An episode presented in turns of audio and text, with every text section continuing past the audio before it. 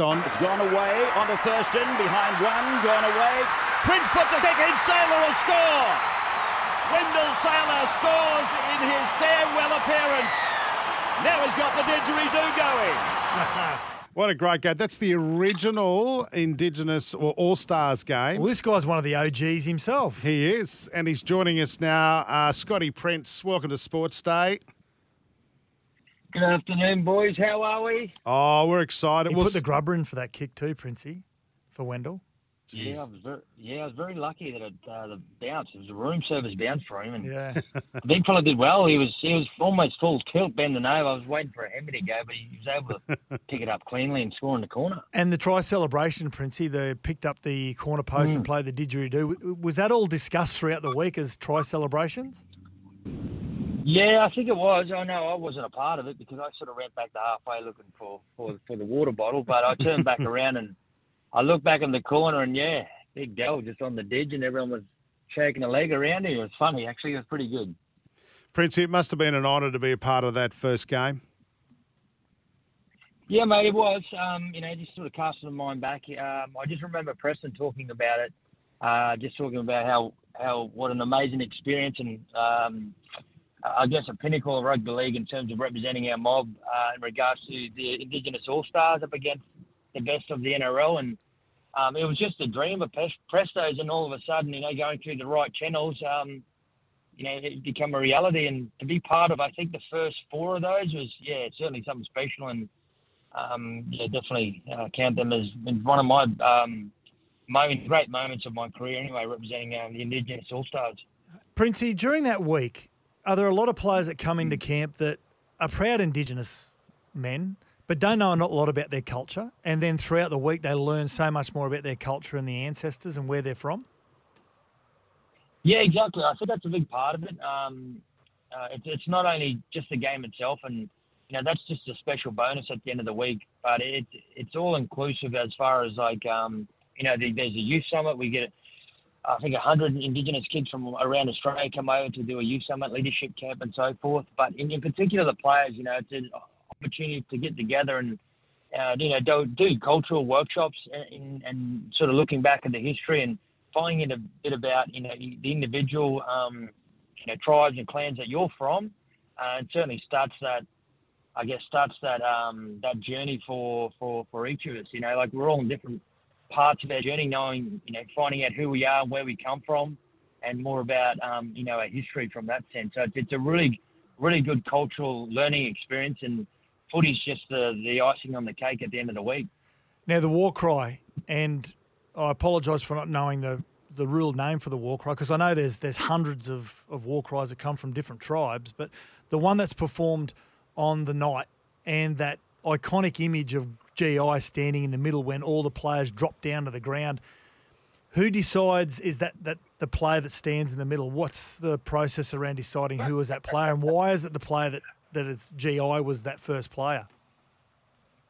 I- I'm not exactly sure uh, in regards to you know why Gio was the, the chosen one. Um, I'm guessing it potentially would be the captain, but uh, I wasn't gonna I wasn't gonna argue with him anyway. put it that way. But um, uh, as far as as far as the war cry, the war dance is concerned, like um, it, it's something that sort of you know back in the day it wasn't it was not a part of I guess um, you know, like we don't normally do war cries as far as far as tribes and clans are concerned. It was more a gift giving and exchanging of gifts. So I think the war cry is more a combination of um, you know representing and, and uh, sort of a spectacle for for the crowd more so. Um, so it's it's trying to encompass all all the clans and all the tribes. Uh, you know, as we know, there's quite a lot in our in our in our proud country. So it's really hard, and it's um, you have to incorporate all of those. So it's it's they're really difficult. But uh, I just think, in, in, as far as you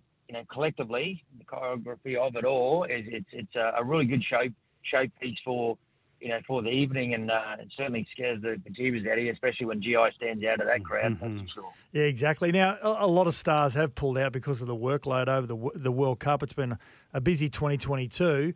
And even though there, there are a lot of stars that have pulled out, you've still got your Selwyn Cobbos, your Cody Walkers, and your Latrell Mitchells and co. Is it also a really good showpiece to try and allow some of these young players we don't know a lot about, but we end up knowing a lot more after this game?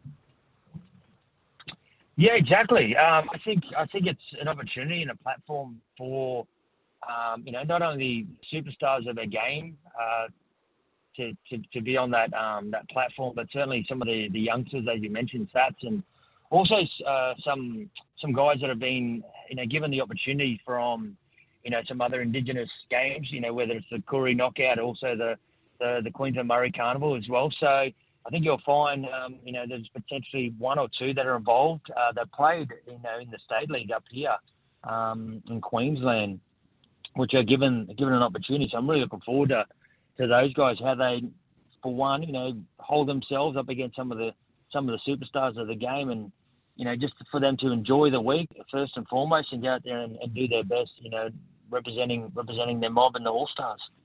Princey, you got a new role this year. You're going to be the uh, the Brisbane Mm. Broncos NRLW head coach. Uh, given everything that's going on at the moment with the CBA and, and the NRL and the Rugby League Players Association, have you had much Yeah. time to chat to the girls and how are they? How are they feeling? Well, currently at the moment, it's um, you know, we're just in in idle, I guess. You know, it's like all the clubs as far as the NRLW is concerned. We're just sitting waiting for these negotiations to uh, to sort themselves out, and so we can do what we we love, and that's that's coaching and play some football. So. Currently at the moment, um, you know, just talking with the girls, uh, you know, obviously player managers now, they're um, certainly um, in and around the, the women's space now. So, yeah, we're basically talking to them and hopefully you know, we can hold on to what we have at the club and, and add a little bit more, you know, to that roster and, and make us bigger and better for, for 2023. But currently at the moment, it's just all in idle, you know, and just waiting for, for a contract to drop so we can, instead of just talking, we can actually put pen to paper and start to develop a squad and put this squad together so we can really focus on, you know, the year ahead and, and more so give the girls some security in and around their contracts where they're going to be, you know, for the next, you know, six, six to eight months because that's that's where it's at at the moment. There's, it's sort of gone from a four week uh, four week comp where you know the girls can get away for for those you know six to ten weeks, including their their um their preseason, and and now it's sort of like six to eight months, and they have to really seriously think about where they want to play, and you know some may have to move into state, and that's a big move for them. Are you confident it's going to work itself out in plenty of time to, to prepare, Princey? Um, I'd like to think so, mate. I, I think you know, from reading between the lines, it's it's not far off. Um, you know, there's almost like they take two steps forward and three steps back. You know, just reading in the paper. But I mean, as far as as far as I know, it, it seems to be going ahead okay. So will will will it give us enough time? Yeah, I think so. But yeah, as far as the NRLW seasons are concerned, but at the moment, you know, they'll play their domestic comps, both at Harvey Norman and New South Wales, and I think BMD kicks off in a couple of weeks here in Queensland. So the only thing is, it's just a, you know, the overhanging headache, mainly for the players, you know, first and foremost, but certainly for the clubs. You know, I think once once the the CBA negotiations are done, uh, they sign off on that, and then we can open up the gates as far as contract contracting these girls. It, it, it's going to be a it's going to be a bloodbath as far as like there'll be there'll be phone calls galore trying to get the you know trying to get the squads together. Princey, now that you're a, a head coach, does this mean you've given up your uh, touch footy career and your junkets? I see you on every weekend. Oh, doesn't he love a junket? Oh, doesn't he? What? Uh, I wouldn't say junket. Like, mate, like at the end of the day, it's something that I've really enjoyed. Like, I'm, I'm pretty blessed, in, you know, as far as like I'm still able to run around the park at, at the ripe old age of 42, 43 in a couple of weeks. So, Oh, stop it. um, still, still hold my own. I enjoy it though. Yeah. So, like, you know, some guys love playing golf. Uh, you know, some got like, you know, other hobbies that they're really interested in, and you know, touch footy for me is, is um is a real real hobby and something that I love doing, but also keeps you fit as well. Um, and not to mention it, it actually um, keeps me in in uh, in you know in a in a in a space where I can still keep an eye on a few uh, superstars of the game coming through. And I mean, I, I remember Tarryn Aiken playing in the in the Junior State Cup, and she comes through, and now she, you know she's obviously a the five eight for the Jillaroos, and also unearthed um, Tamika Upton through the touch football ranks as well. So it, it allows me to, to keep an eye on that, keep the ear to the ground as far as the, the next up and coming both men and, and women's player. Answer that like a head coach, didn't he, Sats? Yeah, exactly. So political. Princey, eh, uh, we love you, mate. Hopefully, uh, hopefully, we'll get to have a beer with you again at Magic Round. That's not going to be too far away, is it? What's that, May? Magic uh, Round? Yep. Yeah, mate, that'll come up real quick. Yeah. Yeah, so um, no, well, that was part of the deal. Me coming on today, wasn't it? You- Exactly. So I'm looking forward to that. We can't afford to entertain you, I've mate. just, I've just, te- as we're talking to him, I've just texted him the name of a gun girl, 22 year old on the Gold Coast, Australian Oz tag player. There you go. Yeah, Princey, get onto that. recruiting there for you you. Princey. I'm When you- recruiting for you. Yeah. When you I'll- thank you very much. When you finally get a comp, make sure you give her a call. All right. Scott Prince, we look forward. Hopefully soon. Fingers crossed. We look forward to the All Stars in New Zealand this weekend, mate. Uh, we appreciate you reminiscing and thanks for being on Sports Day. Thanks. Guys, Love your work. Thanks for listening to the podcast. And don't forget, you can listen to Sports Day every day from Monday to Thursday, 6 p.m. or 5 p.m. Queensland time.